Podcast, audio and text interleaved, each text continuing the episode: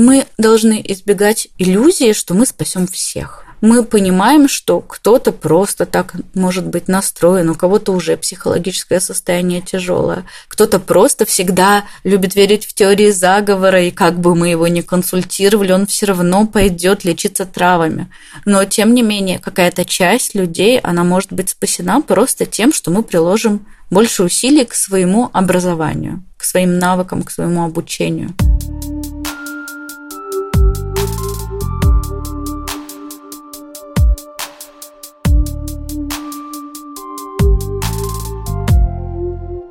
Привет! Вы слушаете подкаст «Эксперт Плюс» Фонда «Гуманитарное действие». Здесь мы разговариваем с экспертами из ВИЧ-сервисных организаций о том, чем они занимаются, почему это важно, и как их знания могут помочь всем, кто работает в этой области или хочет помочь остановить распространение ВИЧ.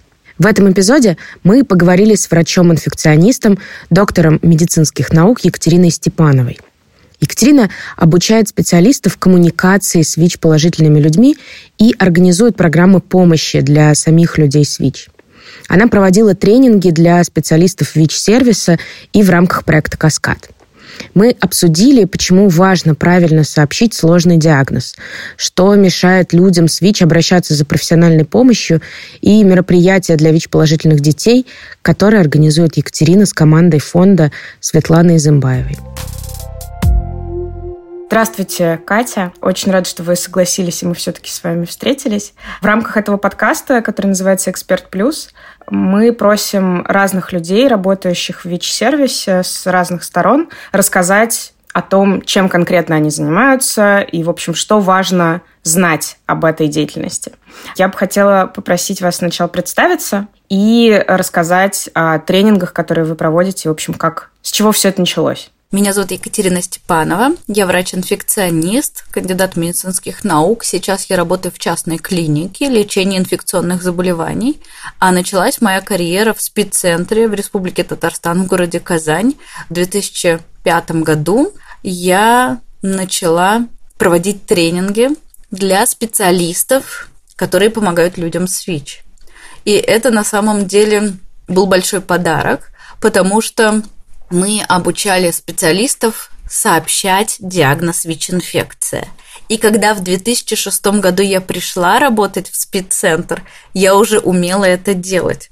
То есть это невероятно здорово, потому что многие люди испытывают дикий стресс, когда им нужно сообщить неприятные новости своим пациентам. А здесь у меня, получается, был такой запас, когда я могла это сделать спокойно. И с этого и началась моя тренерская карьера. И еще это было очень интересно, потому что я тогда еще не работала в спеццентре, я тогда только писала свою научную работу. Она была посвящена людям с ВИЧ-инфекцией. Я была ординатором кафедры инфекционных болезней. И стали предлагать вот этот вот проект и эту тренерскую деятельность всем сотрудникам. И очень многие ее отвергли. На самом деле не понимаю, какой это замечательный подарок. И я считаю, что мне просто повезло оказаться в нужное время, в нужном месте, потому что здесь мои возможности, мои желания, вот это все совпало. И я очень благодарна проекту EFU, который обучал нас быть тренерами. И это было лучшее обучение, я считаю, потому что на данный момент многие спрашивают меня, как стать тренером, а таких обучений больше нет. И, честно говоря, я вот сейчас подумываю о том, что, может быть, нам стоит написать какой-то проект, чтобы научить новых таких тренеров. Мне очень хочется потерять эту свою уникальность, когда врач, он же тренер. И вот сейчас Два новых тренера от нашей клиники тоже учатся и входят в этот проект, и у них замечательные способности, и я вижу, что нас становится больше, а значит, больше людей донесет нужную информацию до всех. И вот это вот самое главное. А как так получается, что врачи не знают сразу? Ну, то есть, я так понимаю, обучаете вы в первую очередь именно медицинских работников о том, чтобы сообщать о диагнозе? Это же не соцработники, не кейс-менеджеры. И почему изначально это проблема? То есть, в чем здесь как бы затык? Ох, ох, это действительно гигантская проблема, проблема коммуникации с пациентами, и этому не уделяется много внимания во время нашей стандартной учебы в медицинском университете. Все, что у нас было, это небольшой курс медицинской биоэтики, где нам говорили о каких-то, ну, совсем вопиющих случаях, о соблюдении врачебной тайны – о коммуникациях между коллегами, может быть. Но, конечно, никакого обучения, как общаться с пациентами, проведено не было. И уже позже, когда я была в аспирантуре, у нас был, опять же, какой-то маленький цикл на эту тему, но к тому моменту я уже сама могла этому обучать.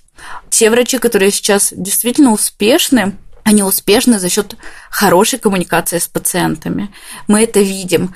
У кого-то это врожденное, кто-то этому учился. Сейчас можно пройти курсы различные, различные по стоимости э, для того, чтобы вот воспитать в себе этот навык.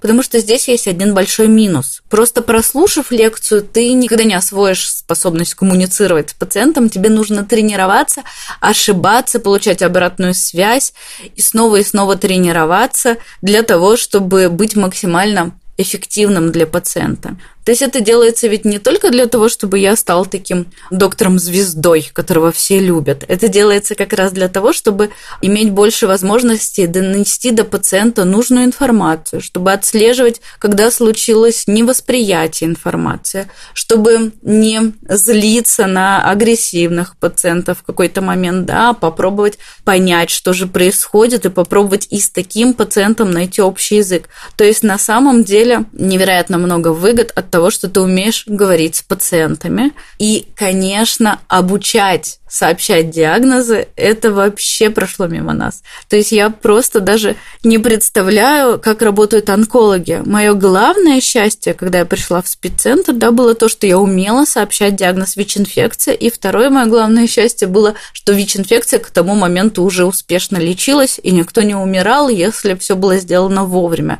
Но я постоянно, вот с 2005 года думаю про онкологов, которые также мало обучены этому. Кто-то может проходить эти учебы, кто-то уже выгорел настолько и не попал в эти обучающие программы, что уже и не хочет этому обучаться. Притом там действительно есть заболевания, которые не лечатся. И вот это огромный пробел в нашей медицине. Опять же, педиатрия то есть я заканчивала педиатрический факультет, и вот это вот самое тривиальное «мамочка, что вы с ребенком делаете?» Это просто сразу, если ты хочешь поругаться со своим пациентом, ну, вернее, с его родителями, то скажи эту фразу, и дальше все тебя, в общем-то, будут не слушаться, не любить, и все возможные негативные последствия. Поэтому да, нас не учат этому, и нас надо этому учить, и Получается же сейчас, что нужно учить врачей всех специальностей. Если мы как-то еще в спеццентрах этому научились, благодаря различным проектам в первую очередь, то врач любой специальности может получить на руки анализ пациентов, в котором есть положительный тест на ВИЧ-инфекцию. И тогда он должен об этом поговорить. Этого не происходит. Очень часто говорится, что анализ потерялся, сходите в спеццентр, найдите его сами. Это то, о чем говорят гинекологи, то, о чем говорят врачи других специальностей. И это очень печально. Если пациент в стационаре, чаще всего диагноз ему сообщает эпидемиолог. И здесь тоже очень сложный момент, потому что эпидемиолог обязан провести эпидемиологическое расследование, обязан подписать ряд документов, достаточно стрессовых, потому что ВИЧ-инфекция в нашей стране криминализована, и эпидемиолог сразу же, сообщив диагноз, вынужден рассказывать про 122 статью, спрашивать данные всех партнеров. Если ты еще скрываешь данные партнеров, ты тоже несешь ответственность, да, и тебе могут назначить штраф. И вот все это в одном флаконе, это просто, я считаю, дикий стресс, ненужный, конечно, стресс для пациента. И получив диагноз таким образом, достаточно логично забыть об этом как можно сильнее, постараться спрятаться, скрыться. И мы понимаем, что часть людей так и делает, не только потому, что они ну, как-то к этому относятся, да, а потому что они получили сильнейший стресс при сообщении диагноза. Проблема, в общем, такая очень серьезная, она для всех сторон. И врачи также выгорают, врачи также испытывают сильнейший стресс, когда они сообщают а, плохие новости, если они не умеют этого делать. Сколько лет вот мы этим занимаемся, да, столько лет мы понимаем, что эта проблема не решается, и мечта наша, чтобы этому начинали учить все-таки в университетах медицинских, оттачивать эти навыки, чтобы уже выходя из университета, ты как минимум коммуникацией, сообщением таких плохих новостей владел, и, ну, как бы ты, выходя из университета, ведь не специалист, тебе нужно еще доучиваться очень много. Но вот это то, что необходимо, несмотря ни на какую область. В любой области, в которой ты пойдешь, тебе это пригодится. Это общие навыки, как раз, которые требуются. И это было бы замечательно продвигать. А какие самые частые ошибки допускают неопытные, необученные э, врачи, которые сообщают вот такие стрессовые диагнозы, плохие новости? Самая большая ошибка это когда они начинают оценивать пациента в этот момент. Так как ВИЧ-инфекция у нас стигматизирующее такое заболевание, и по-прежнему еще в головах многих это связано с э, каким-то асоциальным поведением, то получается, что люди сразу же характеризуют человека и говорят, ну а что вы хотели, ну, как вы себя вели, что вообще происходило. А, это, в общем-то, самая грубая ошибка, на мой взгляд – рассказывай, с кем кололся или с кем спала, но надо было аккуратнее уж выбирать. Какие-то такие вот оценивающие, морализирующие комментарии. Важно здесь оставаться очень нейтральным. Другой момент есть обратная сторона этой медали, когда специалист чрезмерно сопереживает пациенту, а, и ему так жалко, и когда тебя так сильно жалеют, непременно кажется, что ты действительно должен умереть в ближайшее время, раз уж тебя так сильно жалеют. Вот эта чрезмерная жалость – это тоже нехорошее явление, и поэтому ее тоже надо избегать. Ты должен быть поддерживающим в этот момент. Вот быть поддерживающим – это на самом деле самое главное – и этому надо как-то научиться. Для этого нужно что? Для этого нужно, чтобы ты внутри себя четко понимал, что человек с ВИЧ при совершении обследования и получения лечения а, будет абсолютно жить так же, как он жил без ВИЧ. Но да, второй момент – это то, что было, он бы так и жил, как без ВИЧ, но у нас есть общество, у нас есть психологические проблемы самого человека, и тогда наша задача показать ему, что это возможно. И вот здесь мы, врачи, безумно ценим равных консультантов, специалистов по социальной работе, социальных работников, психологов. Вот это их большая работа. Нам, врачам, сейчас очень просто. Ты дал одну-две таблетки, и все, и на этом твоя, в общем, задача закончилась, если это не какие-то тяжелые случаи стадии СПИДа. Лечить ВИЧ-инфекцию максимально просто сейчас. Я все время говорю, что лечить ВИЧ-инфекцию это, ну, просто уже на уровне самом примитивном с теми лекарствами, которые у нас сейчас есть. Вспоминая то, что у нас было, и как мы, нам приходилось выкручиваться. Но вот как у нас была ВИЧ-инфекция стигматизирующим заболеванием, так до сих пор и осталось. И тогда все усилия должны быть как раз сосредоточены на том, чтобы человек в этом обрел устойчивость. Ну, то есть получается, что он получил диагноз, он получил медицинские рекомендации, и он должен обрести свою внутреннюю силу для того, чтобы жить с этим дальше, так же, как он жил до ВИЧ-инфекции. Из того, как ты сообщишь диагноз, это во многом определяется, как это будет происходить. У нас очень много спид-диссидентов. И я думаю, что во многом причина в том, что они искали поддержки, и нашли ее в тех сообществах, которые готовы давать поддержку, но при том дают недостоверную информацию. И когда случается трагедия, когда умирает ребенок с диссидентов, я всегда думаю о том, а с чего все это началось, как был сообщен диагноз, как дальше этого человека поддерживали. И я считаю, что мы, медицинское сообщество, должны разделять эту вину за этих погибших детей за этих погибших взрослых, которые отрицают диагноз. Мы должны разделять эту вину с этими людьми, потому что мы здесь являемся причастными к этим трагедиям. То, как мы сообщаем диагноз, то, как мы не учимся это делать, это может быть очень важным вкладом. Мы должны избегать иллюзии, что мы спасем всех. Мы понимаем, что кто-то просто так может быть настроен, у кого-то уже психологическое состояние тяжелое, кто-то просто всегда любит верить в теории заговора, и как бы мы его ни консультировали, он все равно пойдет лечиться травами. Но, тем не менее, какая-то часть людей, она может быть спасена просто тем, что мы приложим больше усилий к своему образованию, к своим навыкам, к своему обучению. Ну, то есть получается, что здесь такие высокие ставки на этапе информирования первичного, потому что от этого может зависеть, будет в дальнейшем человек лечиться или это будет запущенная история, и человек, может быть, погибнет из-за этого или очень поздно обратиться за помощью. Да, однозначно.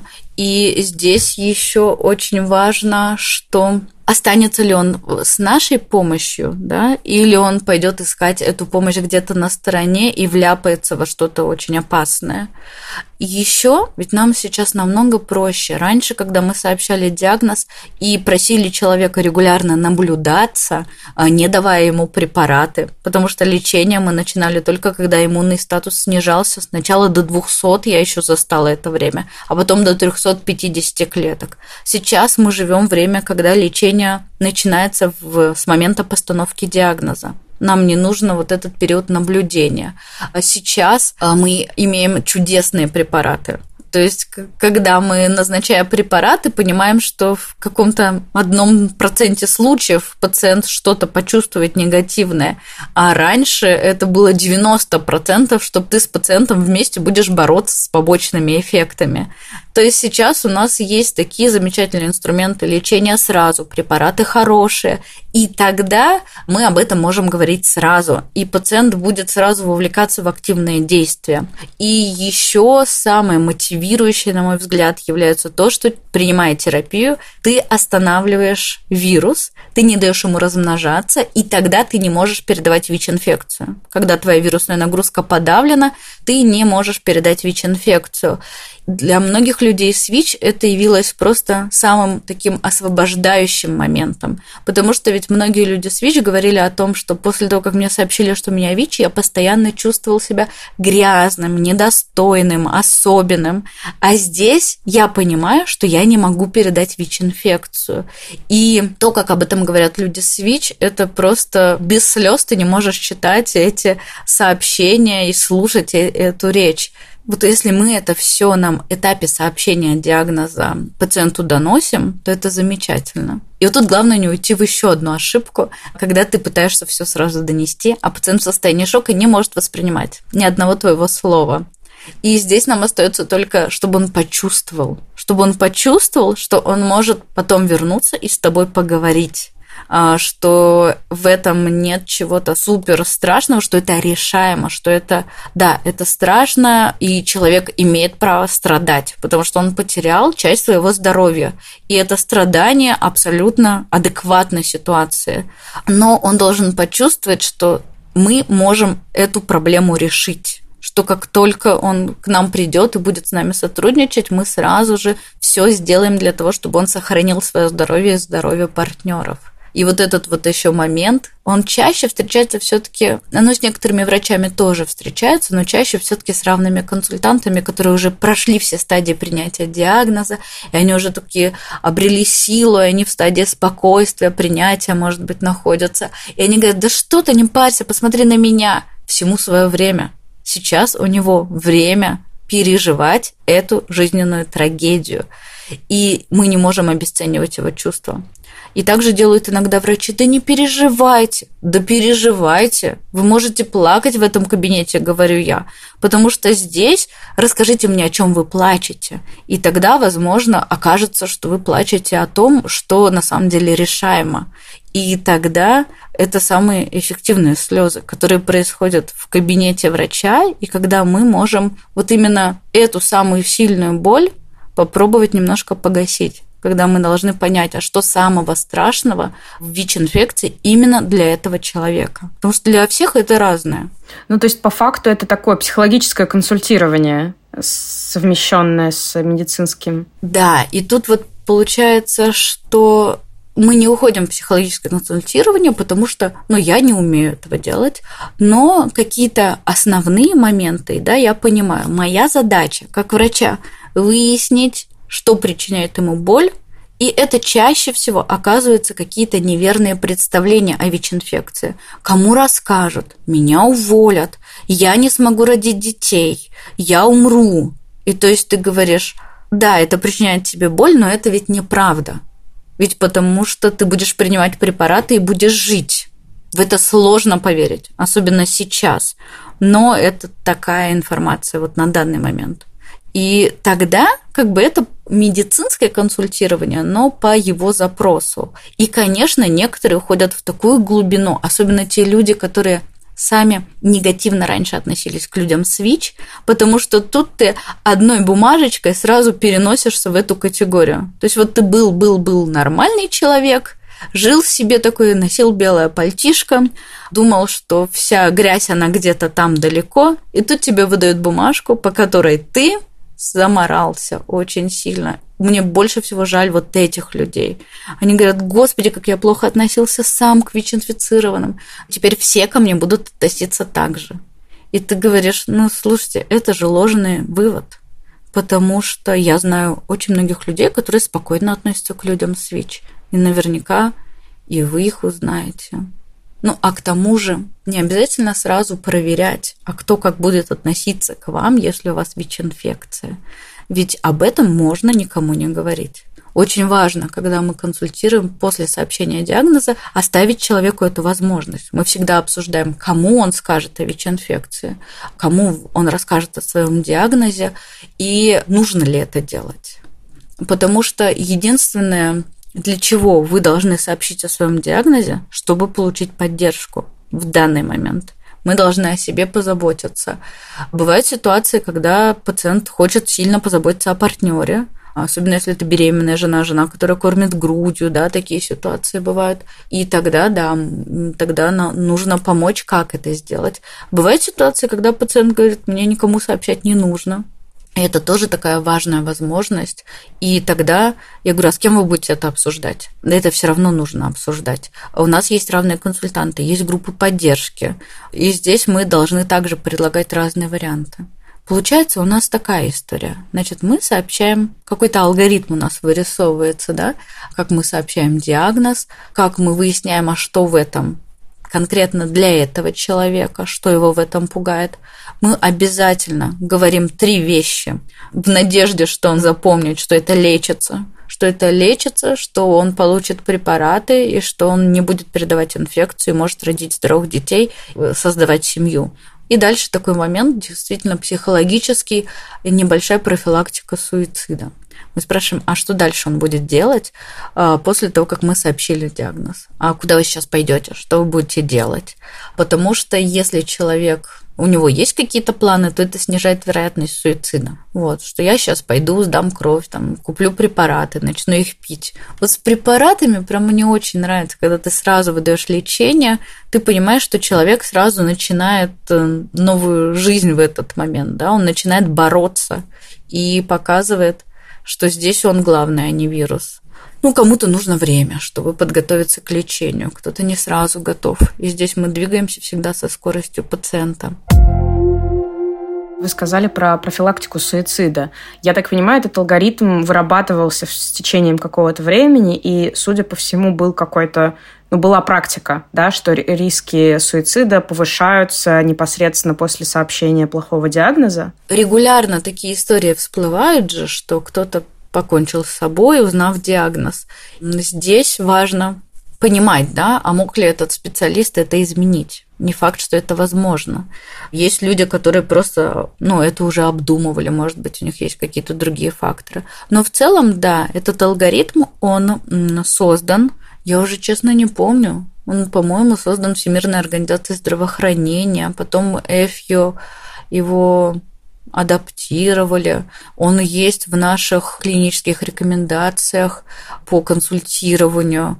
И на самом деле его можно много где увидеть. Я для себя разработала не просто для своих тренингов, я разработала такие подсказки, в которых вы можете пройтись по алгоритму и где заготовленные фразы. Ну, например, даже знакомство. Здравствуйте, меня зовут Екатерина Степанова, врач-инфекционист. Вы можете задать мне все вопросы о вашем здоровье. у меня там результат вашего теста, как к вам могу я обращаться? То есть э, вот даже эта фраза, она для многих э, специалистов медицинских неведома. Мы забываем представляться, а потом мы удивляемся, почему же пациенты называют нас как-то там толстенькая, беленькая, молоденькая, потому что мы сами не называем свое имя. То есть какие-то такие элементарные вещи, вот эти все алгоритмы, они помогают нам контролировать себя, просто все время приглядывать, все ли я сделал, все ли верно. А где и для кого вы сейчас проводите тренинги в основном? Насколько это частая практика? На самом деле я сотрудничаю со многими организациями. Мне больше всего нравится проводить тренинги с медицинскими работниками, потому что это, но мне кажется, что это то, что надо менять, и где именно моя экспертиза, она очень важна. То, что я являюсь там врачом, кандидатом наук, это для многих важно. А, но на самом деле это редкое явление, это какое-то небольшое количество людей, и это какие-то редкие проекты, которые просто уже знают, что я тренер, и они приглашают меня провести тренинги. Та организация, в которой я в основном являюсь волонтером, организация Светланы Изамбаевой, здесь мы проводим тренинги для подростков, и мы проводим здесь такую адаптационную программу в течение 10 дней – для подростков. Также у нас были различные онлайн-занятия, которые мы вели для специалистов, пытаясь объединить специалистов, чтобы мы были все на одной волне. Но в целом это все такие вот разовые какие-то проекты, которые появляются и исчезают. А мне бы хотелось, чего бы мне хотелось очень сильно, мне бы хотелось системной работы, мне бы хотелось, например, посетить все спеццентры России и встретиться там с врачами и учить их не с позиции сверху, это вообще никогда не работает, а учить их с позиции на равных. Вот это равное консультирование. Я много лет работала в спеццентре. Я прекрасно понимаю, что это такое.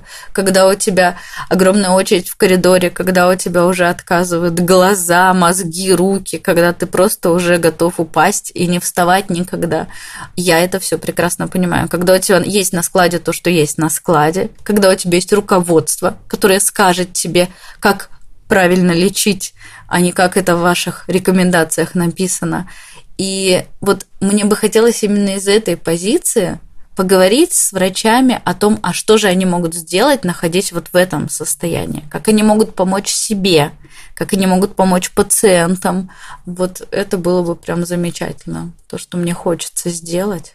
И не один раз, судя по всему. Я подумала о том, что, может быть, э, нас услышит какой-нибудь, не знаю, молодой специалист, который как раз-таки еще не знает о том, как это все должно быть устроено, и захочет попасть на тренинг, но я так понимаю, что это уникальная ситуация, что то надо где-то ждать, ловить анонсы. Да, и я думаю, что просто, наверное, самое, что сейчас мы планируем сделать, это фонд Светланы Замбаевой. Мы планируем вот эту работу со специалистами усилить и включить туда тренинги для врачей что сейчас есть для молодых специалистов? Это Вера School, где можно просто узнать свежую информацию о ВИЧ-инфекции, да, это speed.центр. Что можно еще сделать? Это есть такой фонд межсекторного взаимодействия и партнерства в Москве, и на их сайте, когда они планируют учебы, появляются анонсы. Вот они, пожалуй, самые системные, кто работает с медицинскими сотрудниками. И тогда можно также мониторить этот сайт и э, записаться, подать заявку. Но в целом, да, нужно держать руку на пульсе, нужно проявлять активность, если ты хочешь получить какую-то информацию и научиться чему-то новому. Как можно еще научиться консультированию? Не обязательно делать это в контексте ВИЧ-инфекции. Есть сейчас чудесные курсы сообщения. Там все диагнозы, как сообщать по Калгари-Кембриджской модели. Есть много различных курсов по коммуникации. Смотрите и выбирайте, изучайте. И это будет огромный плюс для вас, потому что это уберегает вас от сгорания. А есть разница в том, сообщать диагноз одному пациенту, который непосредственно пришел, или если он пришел с родственником, э, каким-то соцработником, ну то есть как-то по-другому эту динамику устраивать, или вообще диагноз только тет-а-тет должен сообщаться? Вообще диагноз сообщается один на один, Но мы не исключаем ситуации, когда пациент сам будет просить, настаивать, тогда он должен подписать информированное согласие, чтобы сообщить в присутствии вот такого моего родственника мне информацию. Это, конечно, затягивает время. Чаще всего я сообщаю диагноз, и потом говорю, смотрите, мы сейчас с вами поговорим один на один, а потом вы пригласите, если захотите, второго человека часто, если я просто да, консультирую, и они приходят вместе люди, у нас наступает момент осмотра, который я всегда провожу один на один. Я прошу второго человека удалиться, потому что у нас осмотр, и тогда я задаю еще некоторые вопросы которые не могут быть обсуждены, на мой взгляд, да, в присутствии другого человека, которые могут потребовать больше интимности. Но в том числе там всегда, я думаю, доверительное ли действительно это отношение, или это вынужденная такая ситуация контроля, например, в ситуации домашнего насилия. Мы тоже должны об этом всегда помнить. Вы еще упомянули про тренинги для подростков. А можете немножко рассказать, что это за тренинги и зачем вообще нужны такие тренинги с подростками? Получается, что я давным-давно вела тренинги для специалистов, для пациентов, и школу пациента мы вели. И наступил какой-то момент, когда фонд Светланы Изымбаева, которая помогала всегда женщинам с ВИЧ, и, значит, наступил этот момент, когда те самые дети, рожденные особенно в начале эпидемии, когда профилактика перинатальной ВИЧ-инфекции была ужасающей, как мы сейчас понимаем. Это был один препарат, то с 14 недели, то с 28. Даже если женщина была социально адаптированная, она, принимая препараты, все равно могла передать ВИЧ-инфекцию. Но это были разные ситуации. В общем, детей родилось тогда с ВИЧ много, и вот это был где-то 2013 год, мне кажется, они стали уже подростками. Они стали расти, и э, родители и их опекуны, в основном опекуны, потому что многие дети стали сиротами из-за ВИЧ и СПИДа, они не могли сообщить им диагноз. Они боялись сообщать диагноз, и это была огромная проблема, и вот в какой-то момент Света сказала мне, Кать, нам нужно провести тренинг. Я сказала, что мы будем проводить тренинг, только если дети знают, что у них ВИЧ-инфекция. В общем-то, они попытались это организовать и предварительно с детьми поговорили. И дальше мы проводили такой маленький тренинг. Это было ужасно страшно.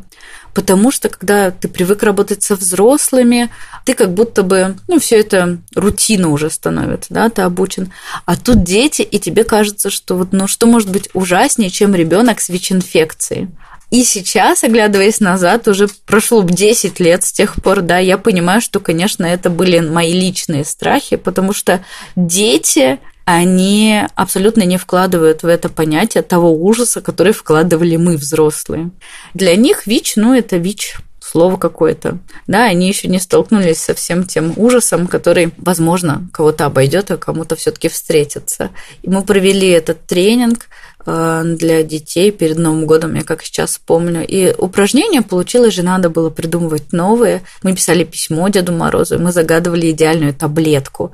То есть э, многие дети пили сиропы, они были ужасно мерзкие, они были с побочными эффектами. Это калетра, это два раза в день, это так неудобно, невкусно. Таблетки, если они гигантские, дети давились ими. И вот мы сначала собрали все, что вот негативное они рассказывали о лечении.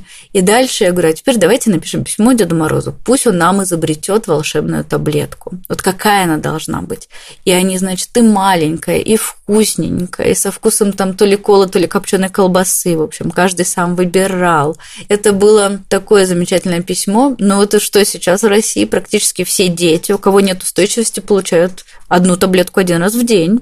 И по сути, то есть мечты сбываются. Но самое больное в этом упражнении, мы его проводим часто теперь, что дети очень редко мечтают о той таблетке, которая бы излечила их навсегда. То есть, чтобы ее выпил и излечился совсем. Как будто бы вот эта мысль, она уже ограничена. Взрослые об этом чаще мечтают, а дети нет. Может быть, это и хорошо, что они не видят в этом такой проблемы. А, принимать эти таблетки, так же как чистить зубы, мыть голову, причесываться, это все то, что ну, сопровождает нашу жизнь. и от чего, возможно, мы никогда не избавимся. И проведя несколько таких тренингов в Казани, дальше нас попросили провести их в Нижнем Новгороде, в Уфе, и мы поняли к 2017 году, что нам бы хотелось собрать ребят из разных городов и провести слет для ребят с ВИЧ-инфекцией. Такой, когда это не несколько часов или, может быть, несколько дней тренинга, а когда это прям 10 дней, и мы говорим о ВИЧ, мы говорим о психологических ситуациях различных, и дети просто между собой общаются, оказывая друг другу равную поддержку. Ну ведь я и Света, да, мы все равно им не равные. И наш вклад велик, но можно еще лучше.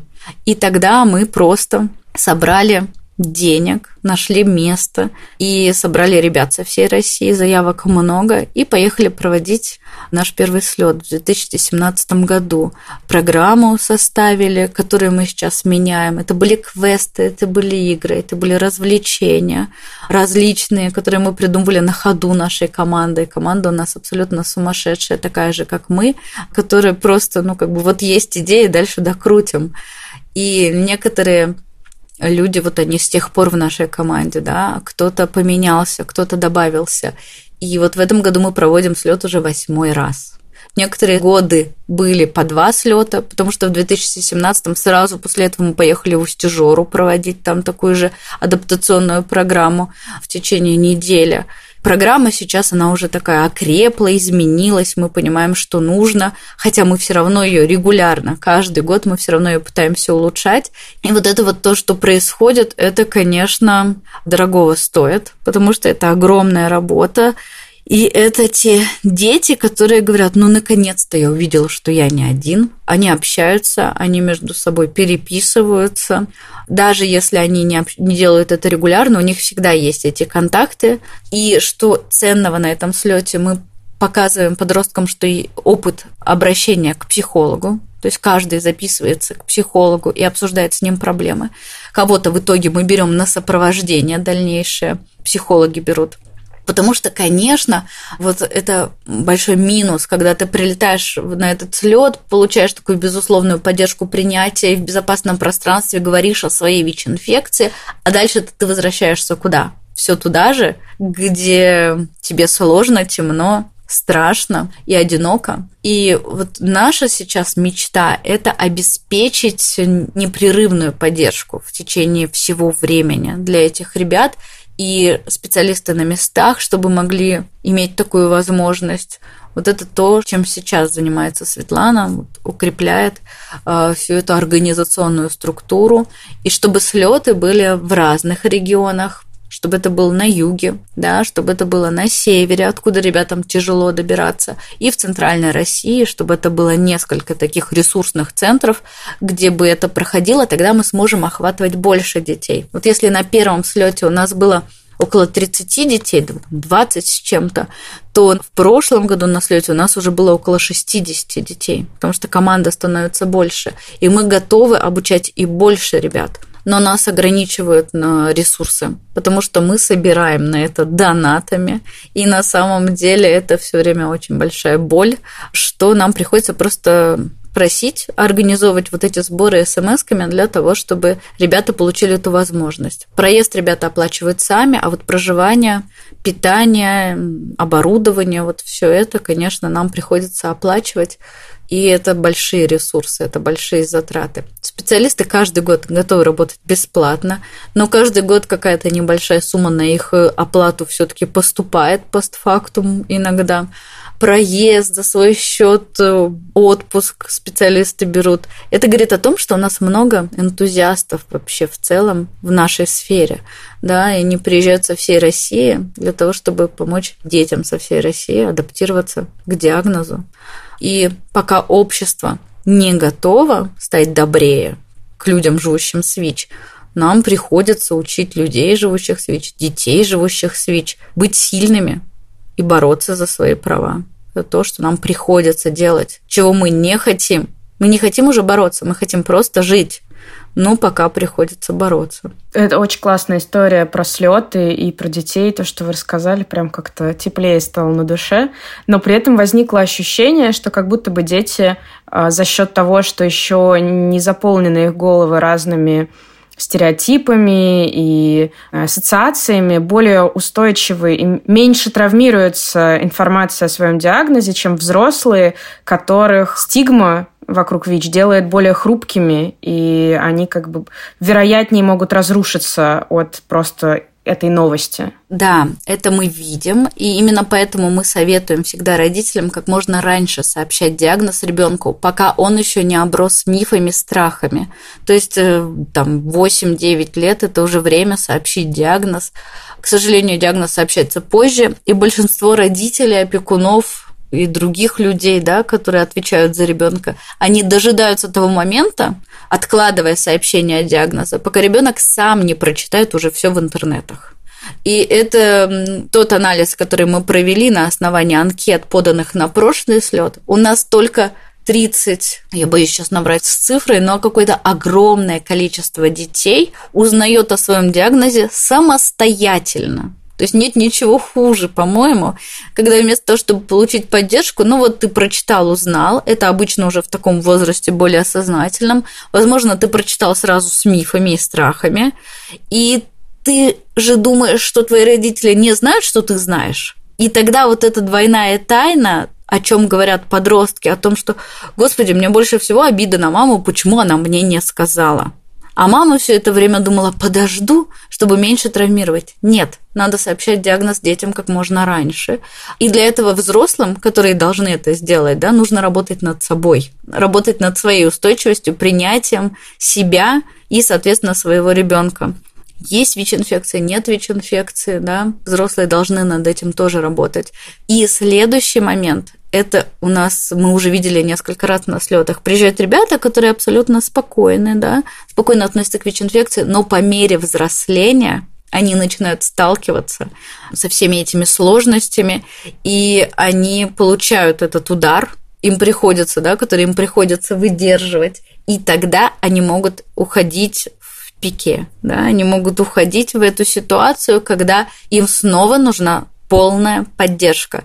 Что нам пришлось делать сейчас? Вот как все начиналось, да, женщины, которые родили детей, нам пришлось заниматься детьми. Чем нам пришлось заниматься сейчас? Мы занимаемся молодыми взрослыми. То есть мы сейчас опять идем туда, потому что молодые взрослые – это ребята от 18 до 20 с чем-то лет, мы не ставим верхнюю границу, которые не получили поддержку в свое время. Сейчас они не попадают по критериям на слет для подростков у нас, но им очень нужна помощь, потому что вот как раз они выходят сейчас создавать семьи, начинать самостоятельную жизнь, и все это с этим флером ВИЧ-инфекция. Как это вообще возможно? Без поддержки пока это невозможно. И поэтому у нас всегда есть сейчас на слете старший отряд, ребят, которые прошли уже наши тренинги. Мы в этом году уже сделали по два вожатых на каждый отряд, чтобы они оставались в нашем поле зрения и чтобы они э, поддерживали ребят, показывая себя, как они выросли, э, рассказывая тем, о том, что у них может быть отношения какие-то, может быть, это дискордантные пары, да, когда у кого-то есть ВИЧ-инфекция, у кого-то нет. И это все такая вот взаимоподдержка, взаимопомощь.